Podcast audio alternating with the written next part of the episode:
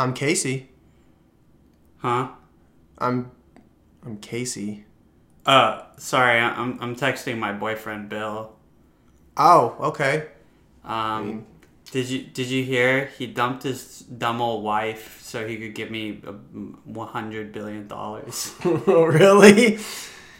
I didn't. Have you been following the Bill Gates, Melinda Gates divorce? Oh my God! I thought you were just doing a random bit. No, I did hear that they are getting a divorce. No, I don't know why.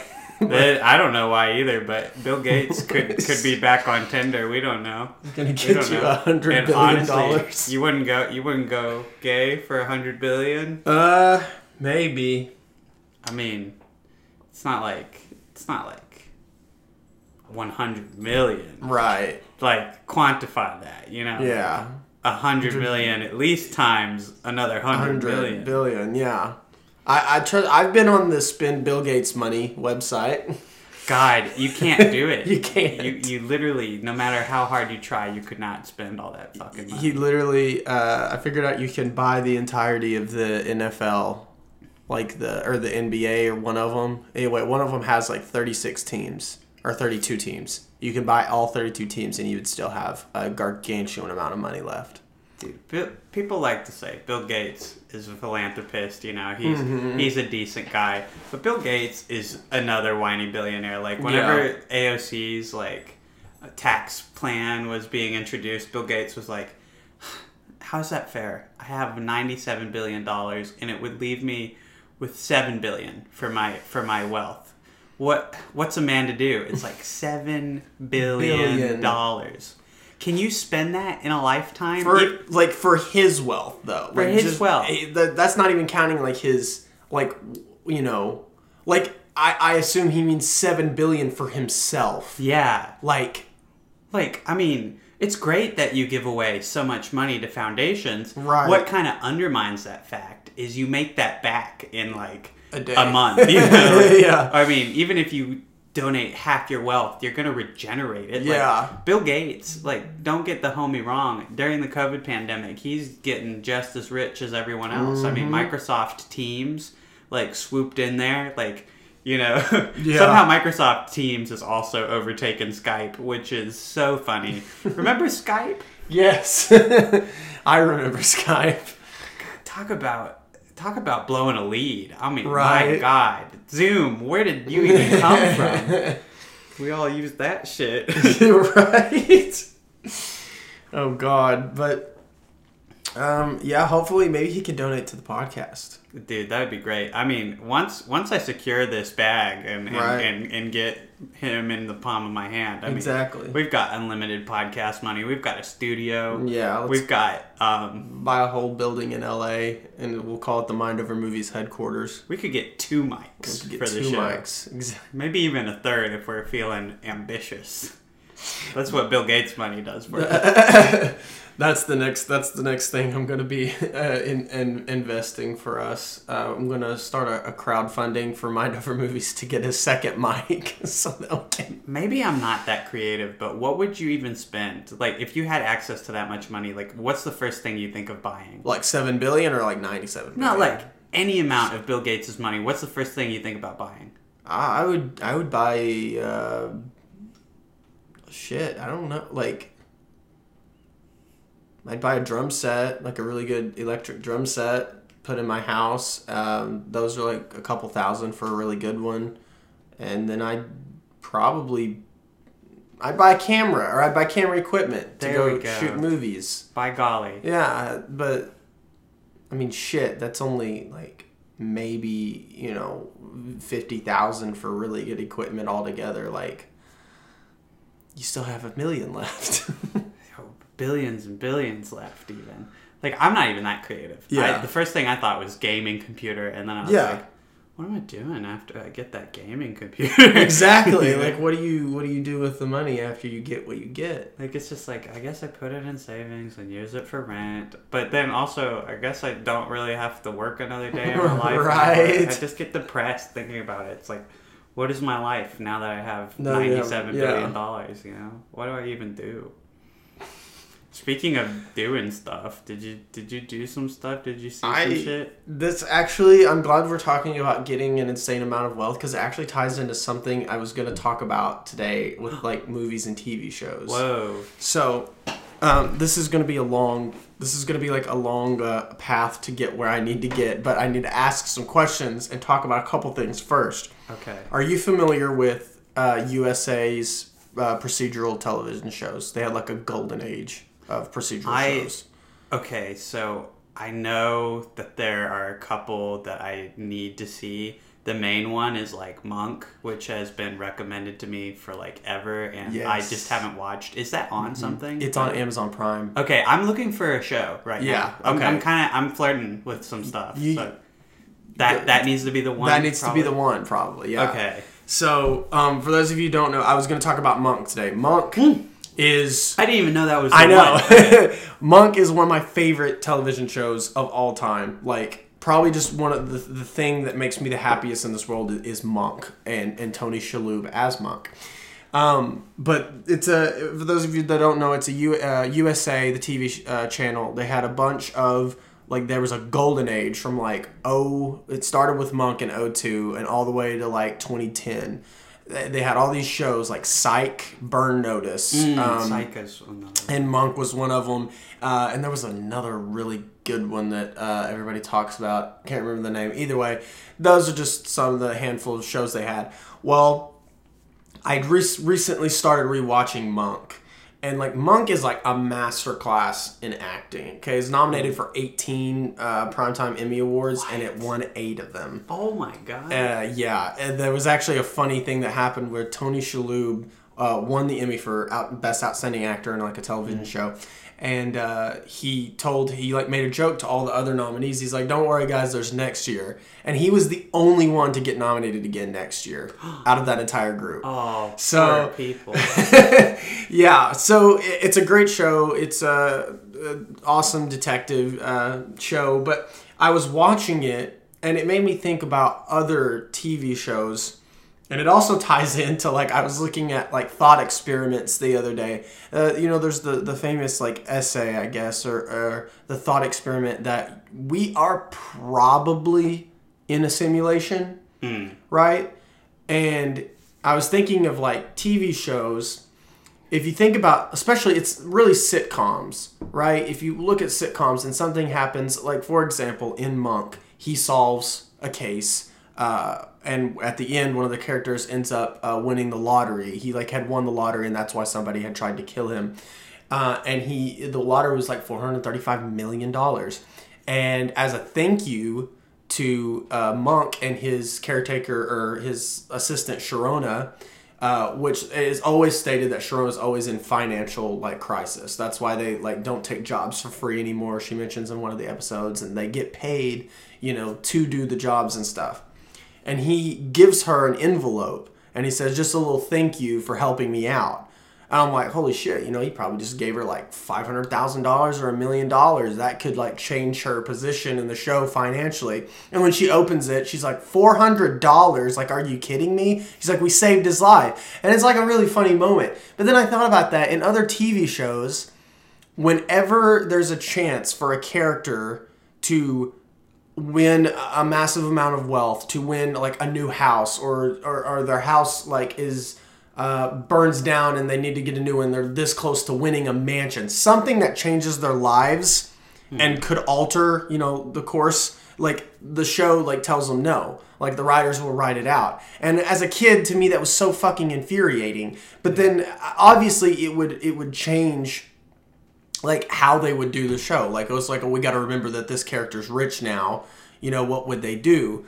But at the same time, I'm like, it reminds me of, like, we're in a simulation because I pulled out of Dogecoin at 34 cents and now it's up to 69 cents. That's something that could have helped me out financially, and now it's slipped away from me like a fucking writer in writer's room just laughing his ass off right now. Yeah. Like, anyway, it's just a lot of thoughts going through my head about that. I don't know, what's your take? Okay, well, so first thing is, I used you as a little broker for Dogecoin, so I think I was the one who texted you. I was like, it's up to 69 cents now. Yeah. We're a bunch of silly idiots. You invested very early. You were 10 cents? No, I invested at 4 cents. Like back in January. You are straight up. And I know I'm an idiot. No, I'm kidding. But you probably made decent bets. No, I made decent money, yeah. It could have been doubled, though. It's me that invested at 30 cents. And then, it climbed up to 46 and we didn't pull out. And then it went to 34 and you were like, hey, it looks like it's crashing. And it did crash. It did. For a week. And then Elon Musk is set to host SNL now, yeah. Which, that in itself seems like such a silly simulation thing. What? Yeah. I don't know. But I guess I feel your frustration. But also, I've got to ask, is Monk serialized or is it episodic? Whenever the new episode starts, do they just kind of ignore the last one? So, no, they don't ignore it. So, I think it's called a procedural show. Mm-hmm. I think it fits in between episodic and serial, right? So it acknowledges everything that's ever happened in the show, yet it's not like a show like The Boys where each episode, it's one. You know what I'm saying? Yeah. Every episode is a new case. Gotcha. And the through line with it is, Monk's wife was murdered, and that's the only case he can't solve. Mm. That's why he's he's got these disorders and everything. It's heightened by his wife's death. So it's not heavily serialized. No. But there's storylines that probably crop up again. Characters come and reappear and stuff like that. And I guess that's standard fare for procedural dramas. Mm-hmm. I do find that I guess most of the shows that are dramatic that I like to watch are for the most part serialized because I like whenever events flow into each other. And I also just like the idea that if you start at episode 1, you will be rewarded for watching every consecutive episode. You can have episodes in Breaking Bad, I think of season 4 of that season where you just started off with Jesse being miserable for 4 episodes and guilt ridden and not really doing anything, and that's not something you can do in episodic television. He would maybe kill someone in one episode, and then in the next episode he'd be like, "Gee golly, it sure does feel great to cook meth, Mr. White." Yeah. Cursed Breaking Bad image right there. Okay. Gee golly. But yes, I know what you're saying. Also, I do feel we are living in a simulation, too, though, jumping off of that through television. Do you watch a lot of reality TV? I watch Gordon Ramsay's shows. Okay, so that kind of falls into it. Because, obviously, heavily produced still under the guise of, reality. Right. There's a show that I love. I don't watch a lot of reality TV, but there's a show I love on Netflix so much. It's The Circle. Have you ever seen it? Okay, people have been talking about this. It's become a meme in recent days, hasn't it? Mm. Yeah, I could see that. I haven't seen too many memes about it, but it is immensely popular. Yeah, everybody's making tweets about it. But the thing is I love that show, and it's weird because I think it feels more genuine than other reality shows, and I think it's a big part of that is they don't have those confessional things where I totally felt like Samantha was playing me, but that kind of happens naturally in the show. They must be prepped a ton before they go in, because people will receive a message and then do something that people in real life don't do when they're texting. They monologue about the text that they just received to themselves. So they'll get a message that'll be "Hey girl, what's going on?" And the circle players will be like, "Oh my god, he is totally trying to kiss my butt right now. He's playing the game. He's being strategic as hell. Said, hey girl, what's up? I gotta really think about my response for this." There's so much drama. Over the course of the show, not a lot happens. Only 5 people get sent home over the course of a season, and 5 people stay, and then in between eliminations and stuff like that, there's not a lot going on. They participate in games, which that whole idea is so silly to me because they can't see each other. They're all in their own rooms, socially distanced. They have no idea what people look like, which is one of the gimmicks of the show, or what they sound like. But yet they're doing these challenges where they have to, like, make the best pancake, or, like, they'll text each other and be like, push-up challenge, guys, even though they can't see each other. You know, like, what? I need to watch the show. I had no idea what it was about. So I think it's fascinating, though, because, like, part of me is like, there's no way that's real.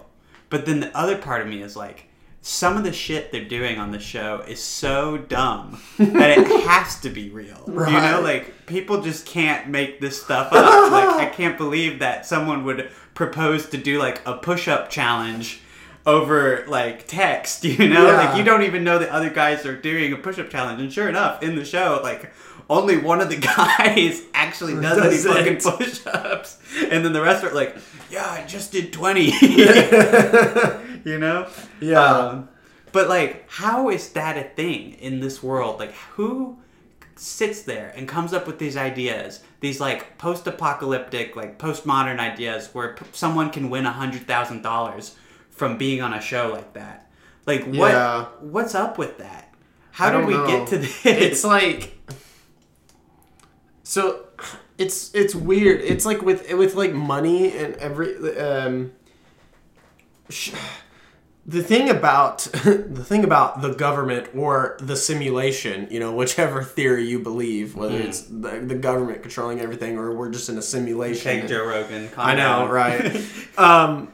Is the game, like, shows like that where, like, people, like, offer you a massive amount of wealth, like. Okay, it's like, we have this job lined up for you, but you're lifting, you know, 85-pound barrels of, like, I don't know, toxic waste for 10 hours a day, but it pays $30 an hour. So, like, in a month, you know, you're going to have a shit ton of money. Or they can offer you $200,000 to come on this game show and make the most perfect pancake, you know, in a room where you can't see. Like, that's so absurd that people would be like, you know what?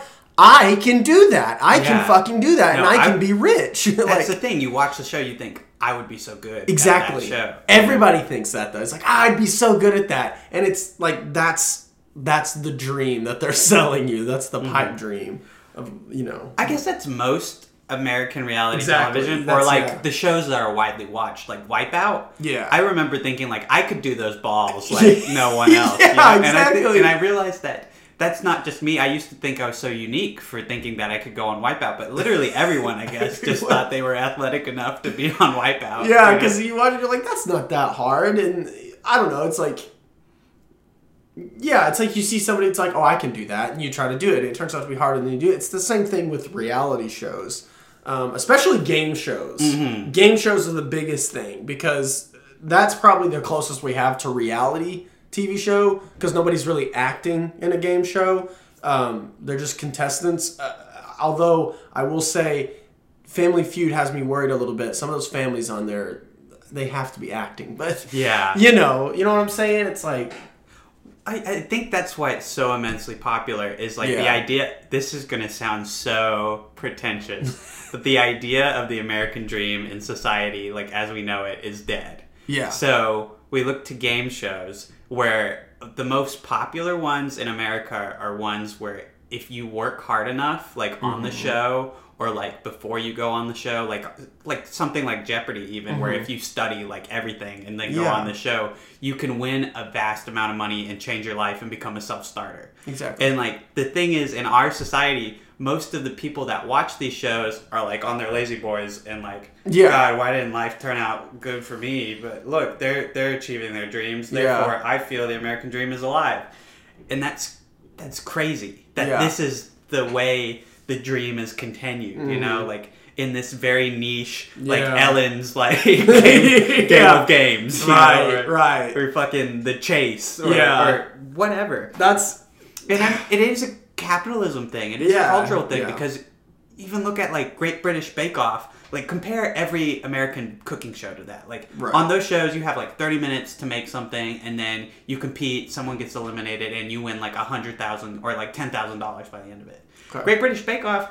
They're just in the competition to like you know, have the title of being the best in the British Bake Off, you know? That actually brings up a good point that Donna was telling me. She saw, it was a TikTok of all things, that somebody was like, America always takes British shows and remakes them in America. It's like, why doesn't other people do that with America? It's like, because think about, you know, the UK or Canada remaking Breaking Bad. It's like, well, you have cancer, but don't worry, our amazing healthcare system is going to take care of you. And I thought about that and I was like, oh my God, that's so true. Most of the great dramatic television and movies that we have here in America are exact products of our capitalist economy and our society. Like, of course the UK wouldn't remake Breaking Bad. Like, they have no fucking reason to. Like, over there, that probably seems fucking absurd, watching Breaking Bad here, right? Like, it's kind of crazy. And so it's the same thing with these game shows, the competition shows. Wipeout in Britain, Total Wipeout, is now made into the American Wipeout as we know it. I mean, also there's Takashi's Castle, which becomes the backbone of, like, American Gladiator. Dragon's Den and Shark Tank as well. God.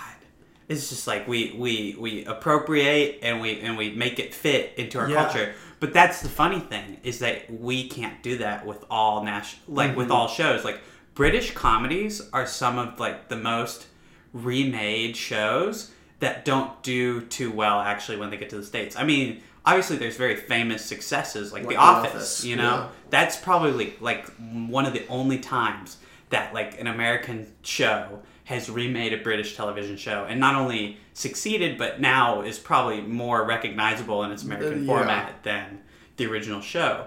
But there's so many, like, British television shows that are remade in America. They air for, like, one season and they're canceled because there's something, like, oddly, like, American cynicism, I guess. It's like, in Britain, it's like, I don't want to say it's too light, because, I mean, the shows can also be really dark humor, you know, but, like, it's something like when it comes to America, it's this need to Americanize it that often kills the show, like, dead in its tracks. Like, that culture can't be captured in an American, like, eye. And it's not like with reality television where everything's, like, so fake, there's no culture in it anyway, it's just like, it's so easy to appropriate it. But, like, comedy can only affect, like, people who get the joke. And if you take a British joke and you try to make it American, I mean, oftentimes it just looks like a poorly translated joke in the end. And I think that's where The Office's success came in, is they tried to copy the British show for, like, one episode. The pilot of The Office is like one of the worst reviewed episodes of the show because it's a shot for shot remake of the original British pilot. And then from the second episode on, they stopped, you know, they were just like, okay, we're going to talk about the American workplace issues that relate to us, like race. And that's how they appropriate it. It's not a remake as much as it is a reimagining of those ideas. And I think, I don't know. That's just interesting. I didn't have a grander point there. It's just like, we appropriate so much, but a lot of times it doesn't work. You know? Yeah. I think I did that with the show. It was a show called Rake. It used to be, a British television show, and they remade it, and it only got one season here in America. And it was, like, about a lawyer. He was, like, a really scummy dude, and I don't know. It was, I was watching it for a while because I was just into TV shows. It wasn't particularly good, but I just know that there was some translation issues there because, like, the idea of it seemed fine enough. It's sort of like, you know, like House. Okay, that's Sherlock Holmes. Exactly. Well, Rake is, like, the lawyer equivalent of House. He's, like, a cynical, you know. Anyway, it just, but yeah, like you said, just reimagining. The Office was a reimagining and not necessarily a full-on by-the-books adaptation or remake, you know. But yeah, interesting. Oh, dude, I'm about to hit you with one of the smoothest transitions. You want to talk about a reimagining? Yes, it's time to hate on the Rise of Skywalker, bitches. Okay. Do you know Joseph Campbell's The Hero's Journey? I'm a writer. I have to know about it. Yeah, of course. I mean, a lot of people are taught it in this modern idea of it. You know, there's like the 8 different stages. That's not how Joseph Campbell originally wrote it. He had 17.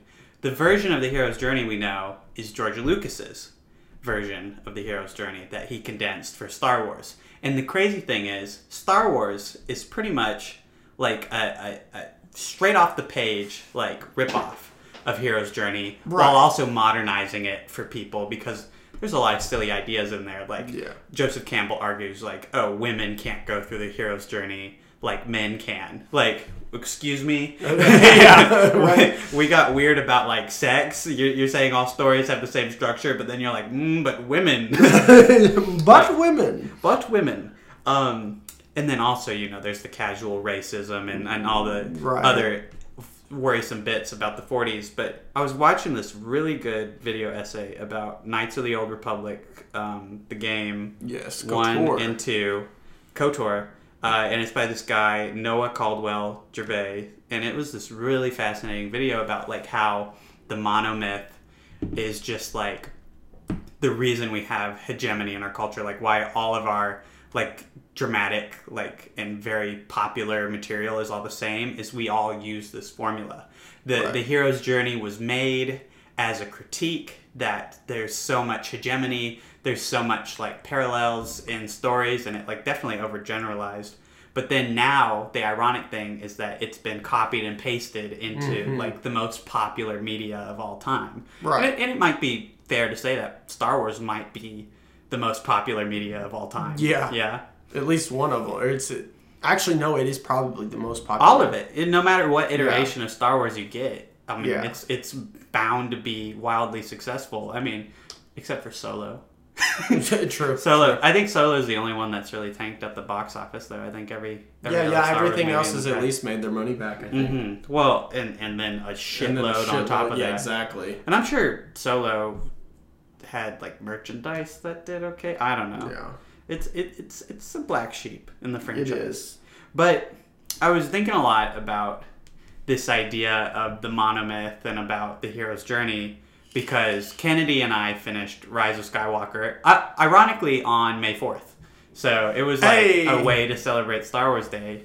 And the emptiness of that movie and the contradictions in it, I've been sitting with them all week. Like, I've been thinking, there are a lot of story beats in that movie that, like, would clarify, you know, a satisfying ending. Like, a character arc has occurred there. Like, there is a ton of shit going on in that movie. Like, Rise of Skywalker does not suffer from, like, lack of effort. Mm-hmm. I think what I realized, though, this week after watching this video essay, is that why Rise of Skywalker is so weird and, like, oddly paced and frustrating is that the hero's journey has been re-implemented into Star Wars when it had been torn down in just the last movie. Right. Because I told you we watched Last Jedi and we hadn't talked about it yet. But I think that these movies are perfect companion pieces, because one of them is the champion of the hero's journey, the Star Wars formula as we know it,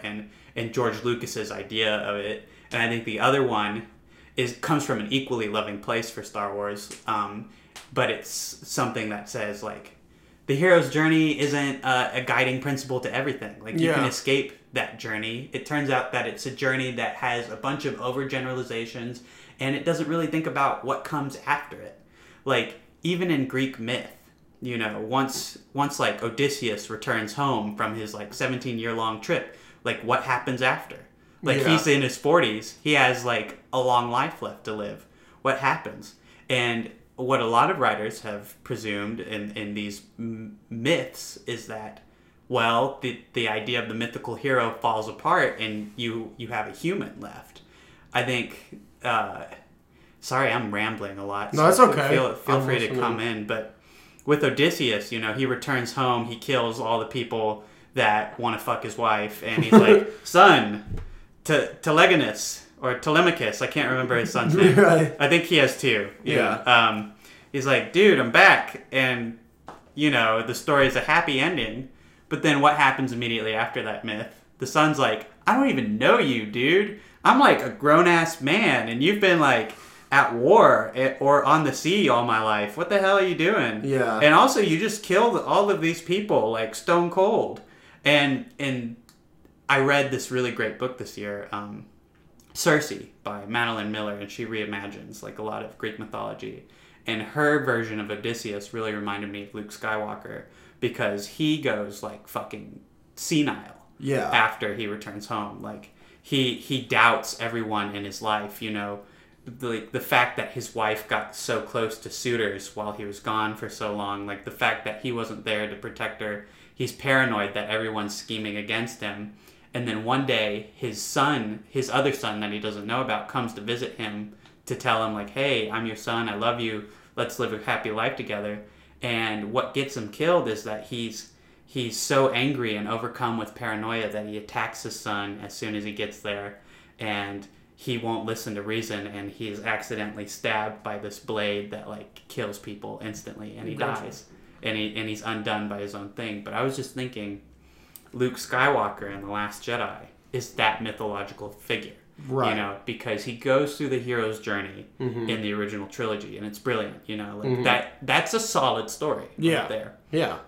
But the fact is, what the fuck happens after? Exactly. You've got Luke Skywalker in his 20s, he's risen to the most powerful position, he is our new Greek hero. Right. So, like, what does he do? And, okay, so he makes a Jedi Order, but the Jedi Order fails again. Like, he is a character filled with so much hubris that he's like, I will succeed where no other Jedi has succeeded before. It's like total act of pride yeah. to think that the Jedi Order would go better than it did the last time. Yeah, yeah. And then when it doesn't, what does he do? He exiles himself and he throws a fit. And I think it's a perfectly reasonable way to go with that character. Mm-hmm. Like, why would he still be stoic? He's like, well, my star pupil killed everyone, and I founded a dead order, so I'm really actually ecstatic to see you, Rey. Like, I can't wait to train you, because yeah. clearly that's a really cool thing to happen. He's knocked down a peg in that moment. He's no longer myth. He's human. Mm-hmm. And the hero's journey has been, you know, circumvented. It's like, yeah. well, fuck. He did the lap. He did the whole lap, yeah. and he's right back at the start again. Right. Like, oh, no. Yeah. And I think that's why people hate Last Jedi so much. Is like, oh, definitely. Especially with Luke, it's like, this guy is a mythical figure. Why is he being rude to her? Or, like, why yeah. is he not taking up the sword to go fight the Empire? And it's like, reason through this for a second. Why should he? Yeah. You know? Yeah, it's a very good point. It's probably the thing that jarred me the most about watching The Last Jedi, like, when I first watched it, was he just takes the fucking lightsaber and just throws it behind his back. And I was like, well, we waited, you know, a year to see that. Yeah. And then, like, watching the rest of the movie, just seeing how disgruntled and senile he had become.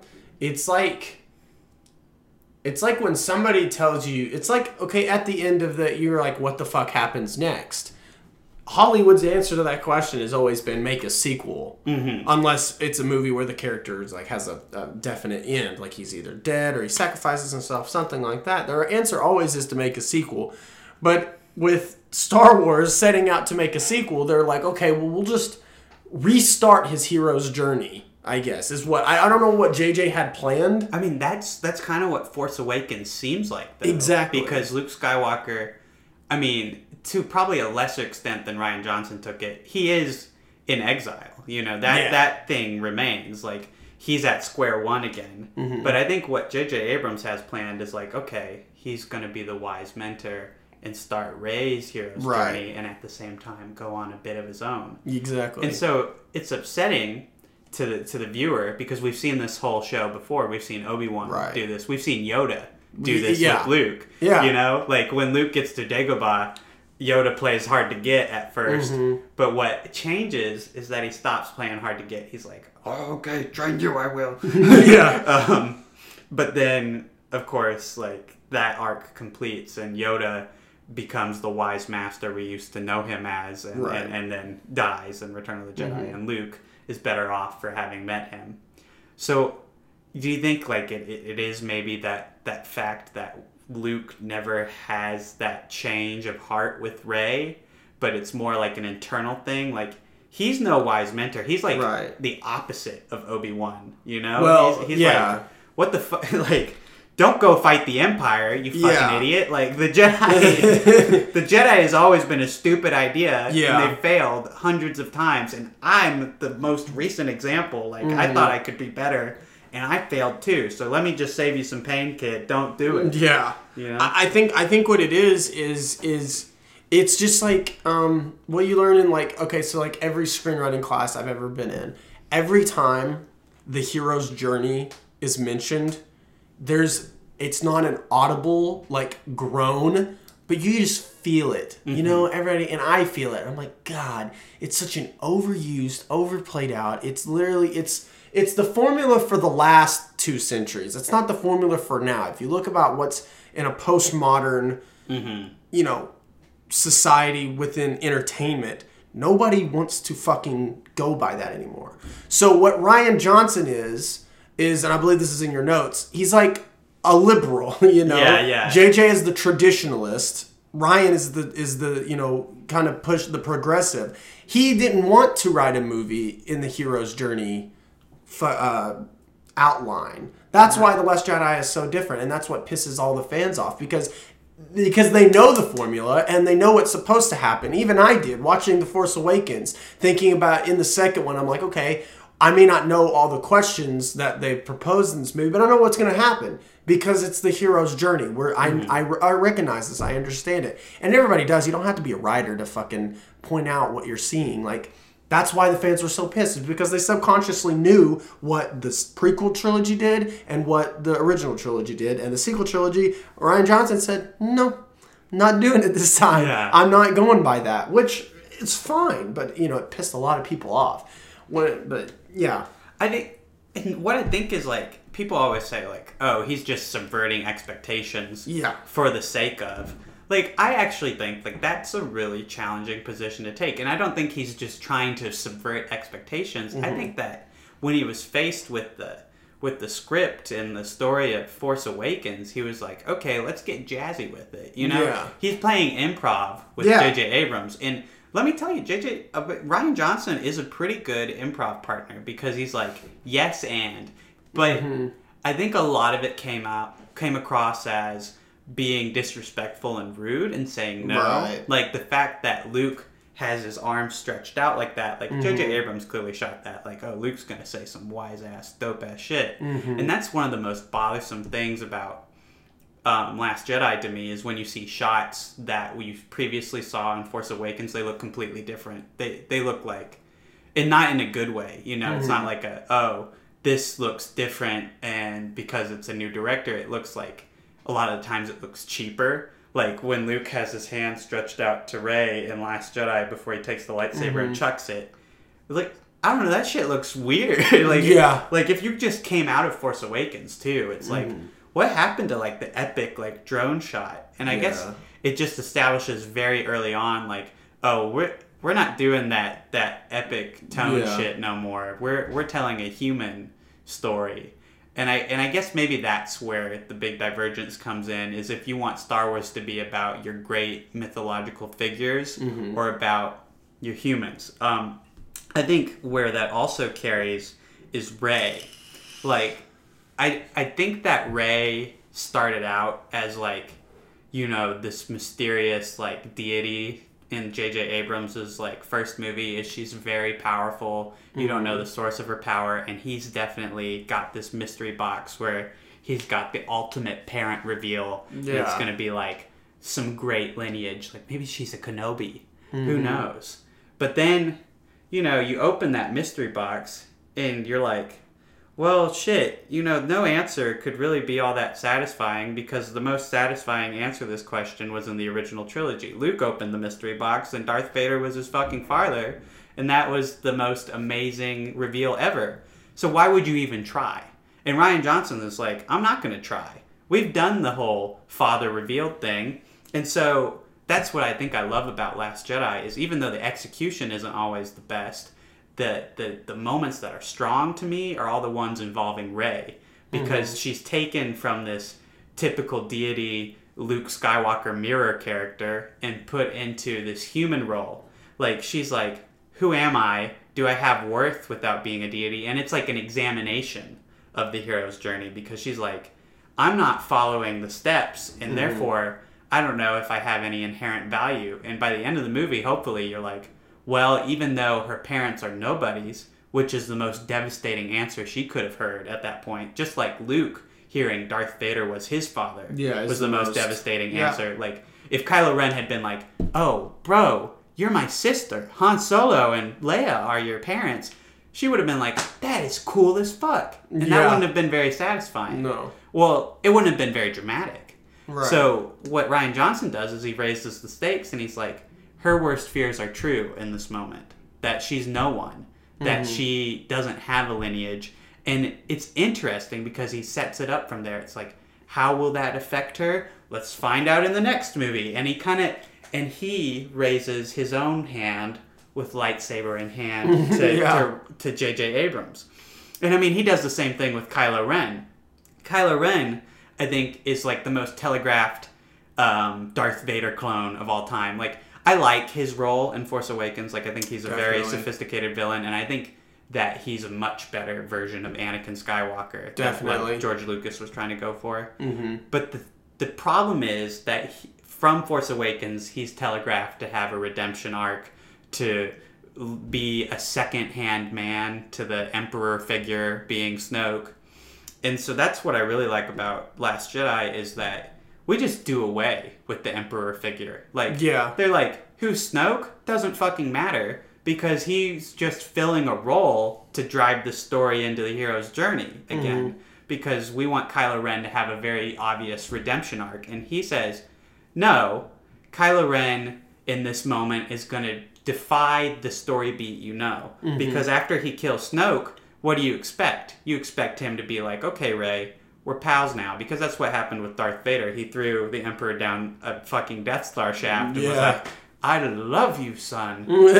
Right. So that's even more dramatic, too. It's like, if Kylo Ren had redeemed himself in that moment, what are the fucking stakes anymore? Yeah. You know? Like, the series has no villain.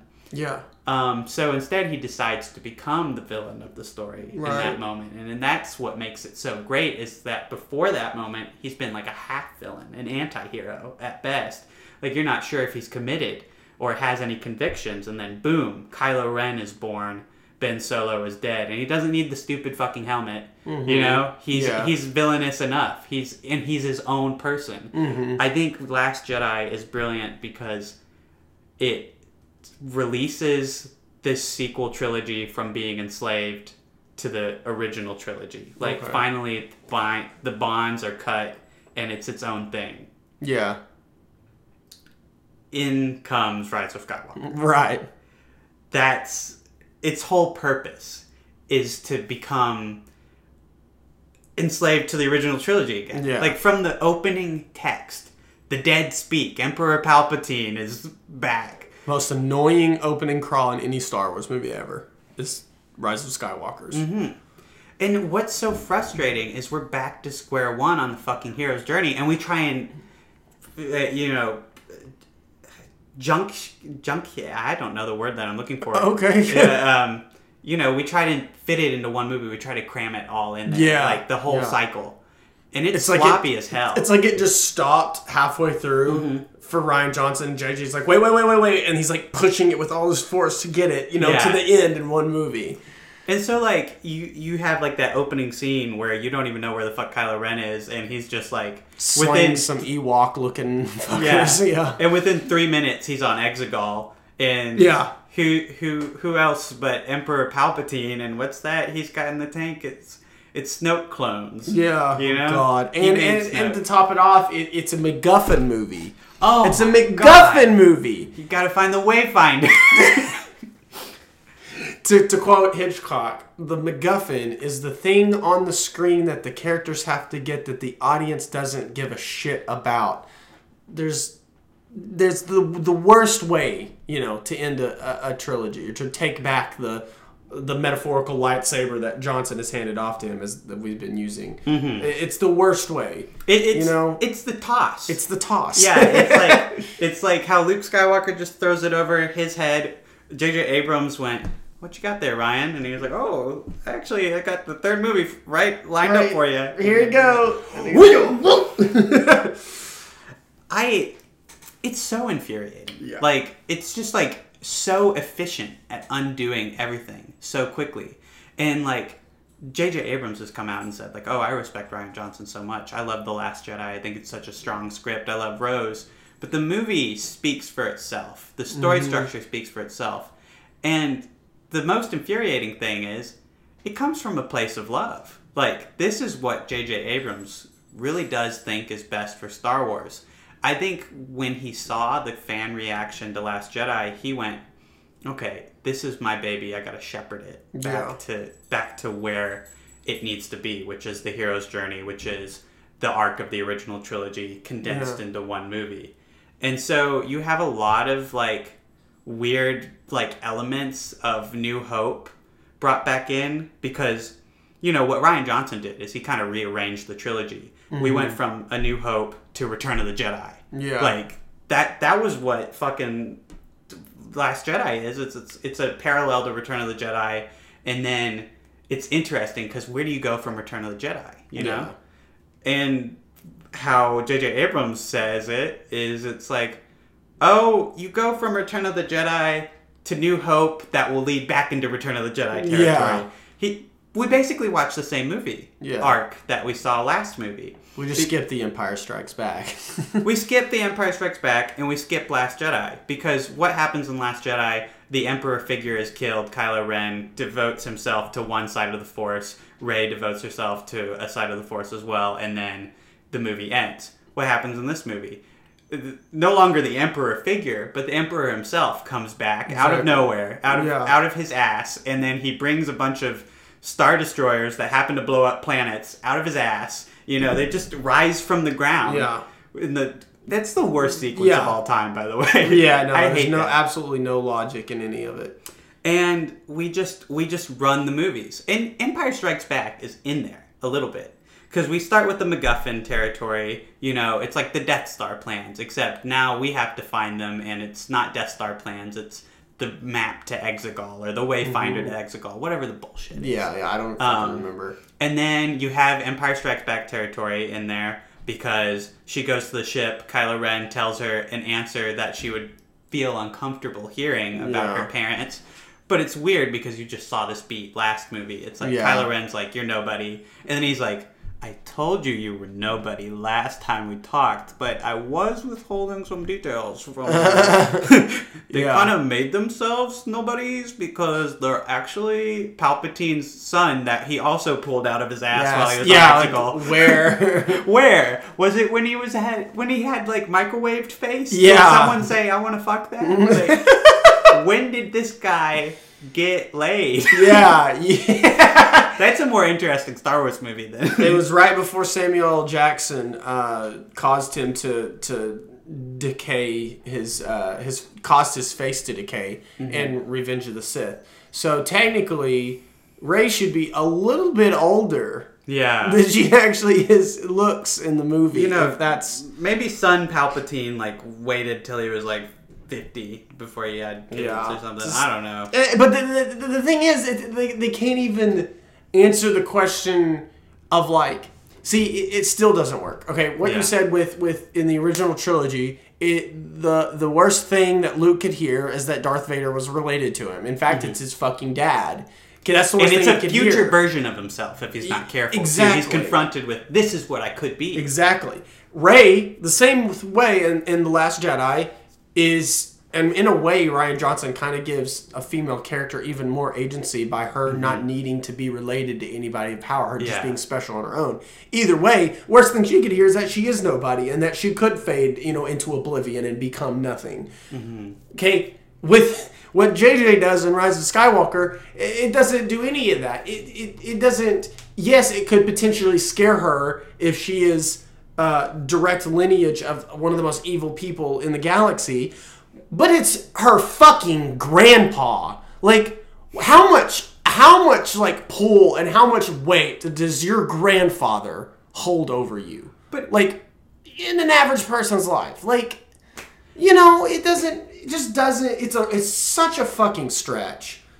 I don't know. Yeah, it's like, why does that shock you so much? Like, it's your grandfather, it's not like your parents, and you've just been told that your parents were actually pretty decent people, all in all, despite being related to Palpatine, and you're, like, freaking out. But also, what's wrong with this reveal is this is someone that she has never personally had any experiences with. The name Palpatine is just one that she's heard in stories, you know? Yeah. It's like, oh, well, that's the guy who is the emperor who the heroes beat last iteration. Great. I don't know him. I don't fucking get what he's about. He just seems bad. And so, yeah, it's like hearing that. It's like if I told you you're related to Hitler. Like, you'd be like, oh my God, Hitler is terrible. But why should you feel, I don't know, like, why should you feel guilt for being alive at that point? Because you're so disconnected from Hitler. You've never met Hitler. Yeah. You've never been influenced by Hitler's teachings. It's like, this is a pretty extreme comparison, but well, I mean, that is what Palpatine essentially is. Yeah. It's Space Hitler. Yeah. And it's like, well, shit, Palpatine's my grandpa. What does it fucking matter? You know? Yeah. Like, I don't know the guy. I've never been a Palpatine, and I've never struggled with that part of my identity before. Yeah. And it's so half-assed. Like, the Force lightning that makes you think that she's killed Chewbacca, she's just like, oh, I lost control. I don't know what happened back there. I killed Chewie. Chewie's fine, you know? What are the things? As if Force Lightning is a Palpatine-centric power. Like, isn't like Force Lightning... Every Sith, every Sith can use it, right? Mm-hmm. Or that's what it seems like. I mean, and it seems like the only reason Darth Vader couldn't is because he was handless, you know? Yeah, like, yeah. He's just a machine at that point. But yeah, like, it's not a very good answer to that question. And there's just, like, a lot of stuff in that movie that's just, like, let's revert back to something that won't be very satisfying to hear. Like, Kylo Ren, you know? What does he do fresh off of the last movie? He's finally gained his own agency as well, and he's chosen to be bad. So what does he do? He instantly submits to the Emperor's will, builds his helmet because he actually likes it. Like, undoes one of the best scenes in Last Jedi. Like, I don't care if you're a hater. Mm-hmm. Like, him smashing that helmet in the elevator and, like, being like, ah, I'm done with that shit. Yeah. So dope, and also great character growth. And just undone for the weirdest reasons. He's just... I don't even know if they list a reason in the movie why he's remaking it, you know? No. Like, what compelled him? Yeah. Also, I'll raise you one. Oh my God. Something that Rian Johnson set up that I don't remember ever being really fully explained either or built upon in The Rise of Skywalker is Rey and Kylo's connection, that Force connection that they have, where they can see each other. Like, what the fuck was that? That's something that Rian was like, hey, like, look at this. I did this. What are you going to do about it? And JJ said nothing. Absolutely nothing. He explores it. He doesn't do anything story-wise with it, but he does, like, make action set pieces out of it. You know, there's the part where Kylo's down on the planet and she's up in his room, and he's like, where are you? And then they fight a little bit, and he's like, oh my God, Darth Vader's helmet. I know where she is. Yeah, but like... Or like passing off the lightsaber to him at the end, you know, which that's kind of a cool sequence. It's like, but that's all Rian Johnson ideas. Yeah, well, it's all Rian Johnson, but it's never... It's never built on in a meaningful way. Mm-hmm. It's meant as glamour and for action set pieces. Whereas whereas Rian used it in a way when they were to convey story beats, when they were talking to each other. And you're like, whoa, what the fuck? Like, it's so cool. And then JJ's like, wouldn't it be cool if maybe he was on the other side of the cave and he handed her a lightsaber? Yes, that's fucking cool. But it's not that cool if you don't do anything else with it, you know? Yeah. Like, and I mean... In Last Jedi, there was some, like, real intrigue in there. They're like, what is happening? And then you do get an answer. It's like, oh, I was bridging your minds together. It's me, Snoke. You literally thought you guys were so cool. I literally did everything. You're welcome. And you guys are both horny, by the way. You need to address that. So... I like that part of Last Jedi, actually. Like, Snoke is a cool villain. And regardless of whether he dies or not, that doesn't invalidate his whole existence, you know? No, yeah. Like, he serves a purpose, and he has a pretty dope arc before he goes out. Like, you see him in the first movie, you think he's huge. You're like, what's this guy up to? You see him again, and he's, like, in a bathrobe, and you're like, psh, lame. And then he just is like dragging people around. Like he doesn't get up from the fucking chair. When Rey comes to confront him, it's just like whoosh. Yeah. And then he like bashes her head with like a lightsaber. Like it's so dope. Yeah. And like, of course, like that's the Emperor in a nutshell, is like he just sat in his chair the whole time and didn't do anything.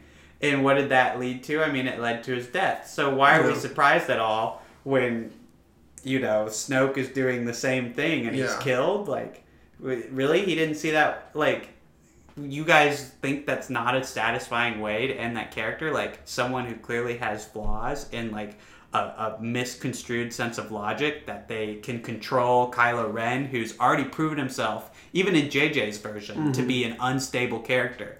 Like, you don't know where he's going. He's so fucking unstable that his lightsaber, like, crackles. Yeah. And has side, like, jets, you know? Yeah. Like, that's fucking cool. Cool. And it's also just such a great way to personify a character. Yeah. And, I mean, that was a JJ idea. Snoke went out in, like, the coolest way possible. He got cut in half. Yeah. I mean, I don't understand. It's, like, what's not to like? And, I mean, even the Praetorian guards in the chamber, when they fight them, like, there's no lightsaber fight in Last Jedi. And people are like, oh, my God. It's the only one without a lightsaber fight. But I would take that fight scene in Last Jedi over, like, any of the lightsaber fights in Rise of Skywalker. Like, they have no weight to them. Yeah. They like duke it out on the Star Destroyer for like a second. Yeah. And then they also duke it out on the Death Star. And it's like very like floaty. The stakes aren't that great. Like even like the characters that you want to care about, like Finn, are just so vastly removed from the fight that you're not even sure it affects them. Like, I don't know. I it's weird because in The Force Awakens, JJ has that fight scene, and, like, Rey is not doing too hot. She gets knocked out, like, from the start. So you're like, okay, Finn's going to fight. This guy's a Jedi.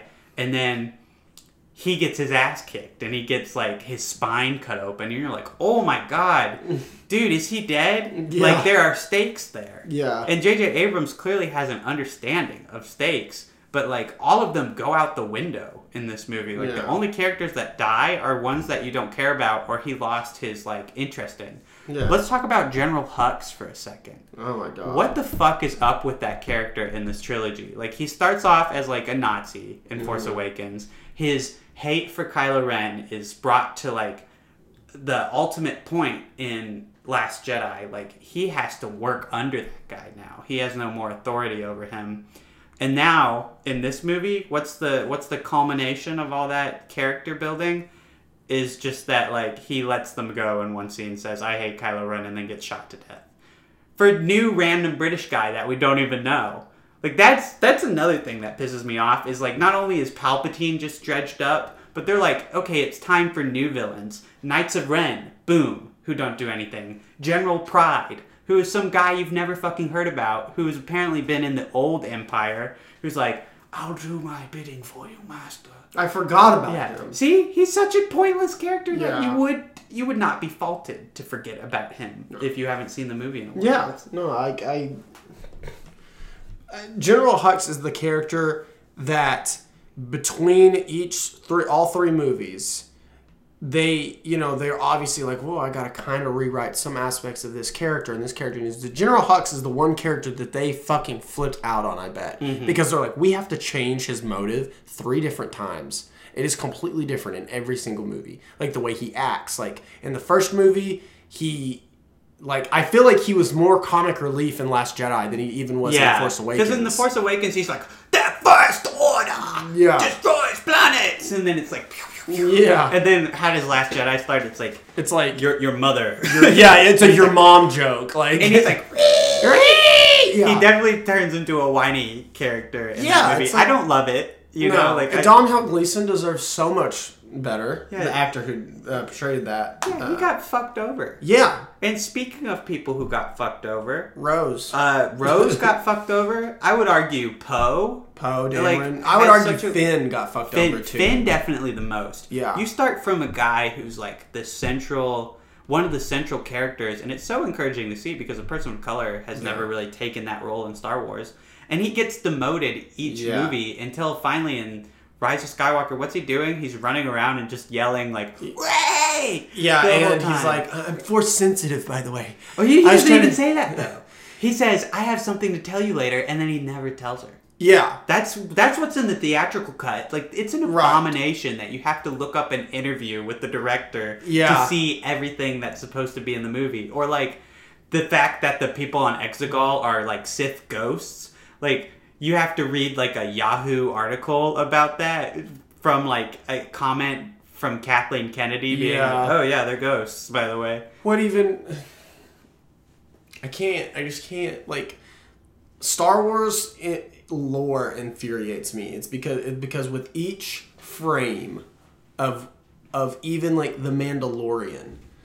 You got a Reddit thread, an entire Reddit discussion post about each frame, about talking about why this is the way it is. And it's like, if you're a Star Wars director or a writer, holy shit, you have a insurmountable, like, hill to climb, you know, to please everybody and to not undo something that's supposedly canon.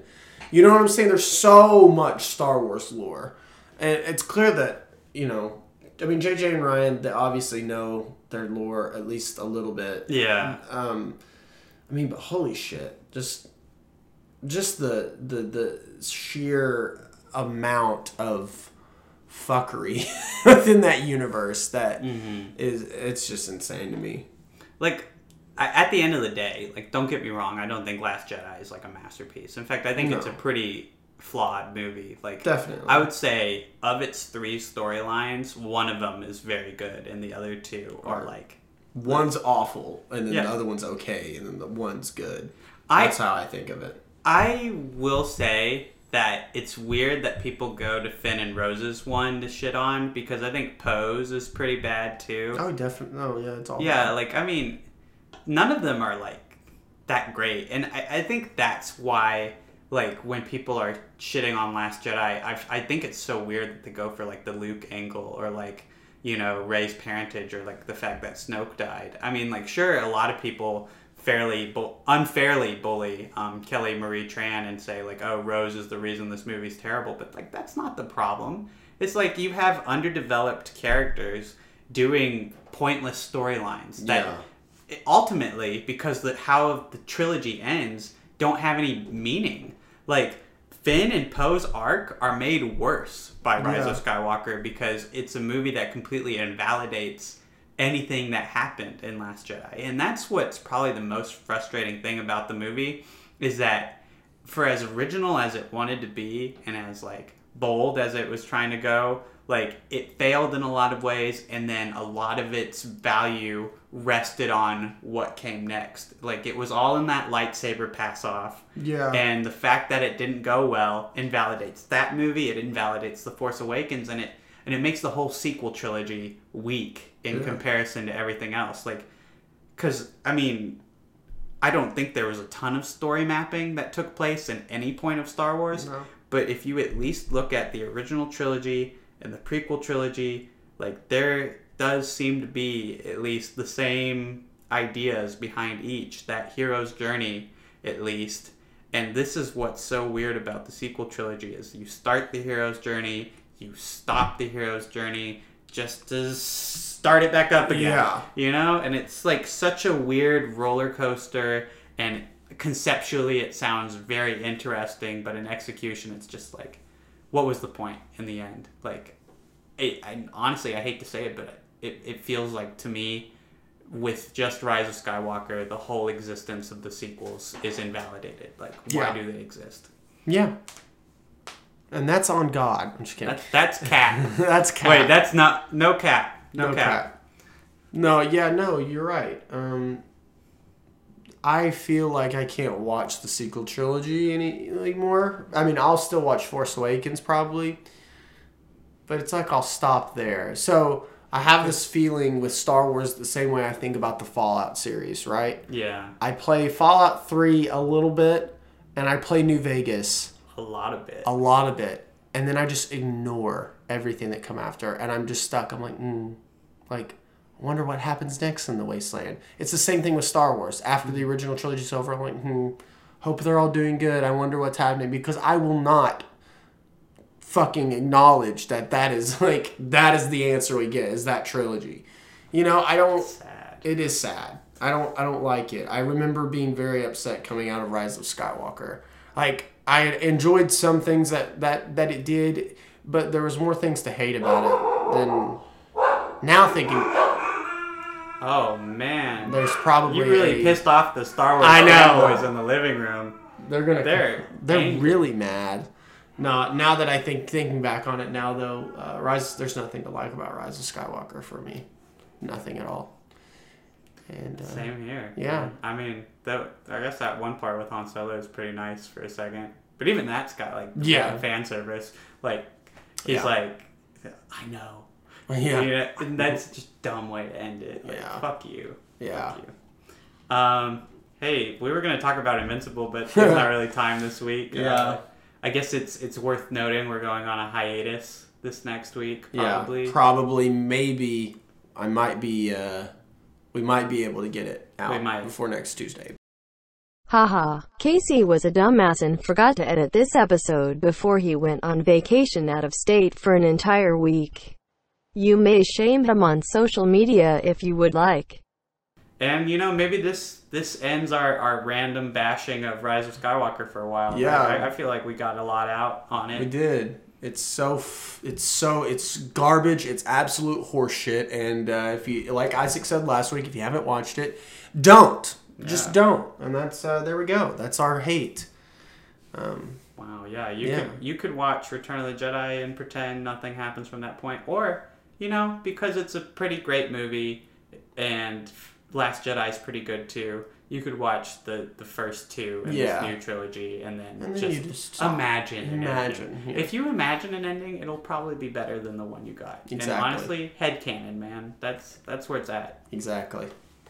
Well, I think we have some really, really pissed off Star Wars fans behind this door. So I'm going to go ahead and open it. Oh, God. Yeah, let's do it. Let's do it.